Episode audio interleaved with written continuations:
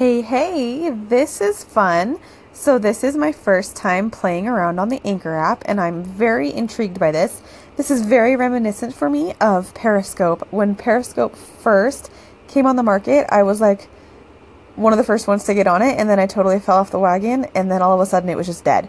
So, I'm excited to see what this brings. Um, audio is something that I have not played with very much, but I have thought about doing a podcast for years and I have looked into ways to start it, and it's always one of those things that are just like, oh, I'll put it on the back burner and get to it later.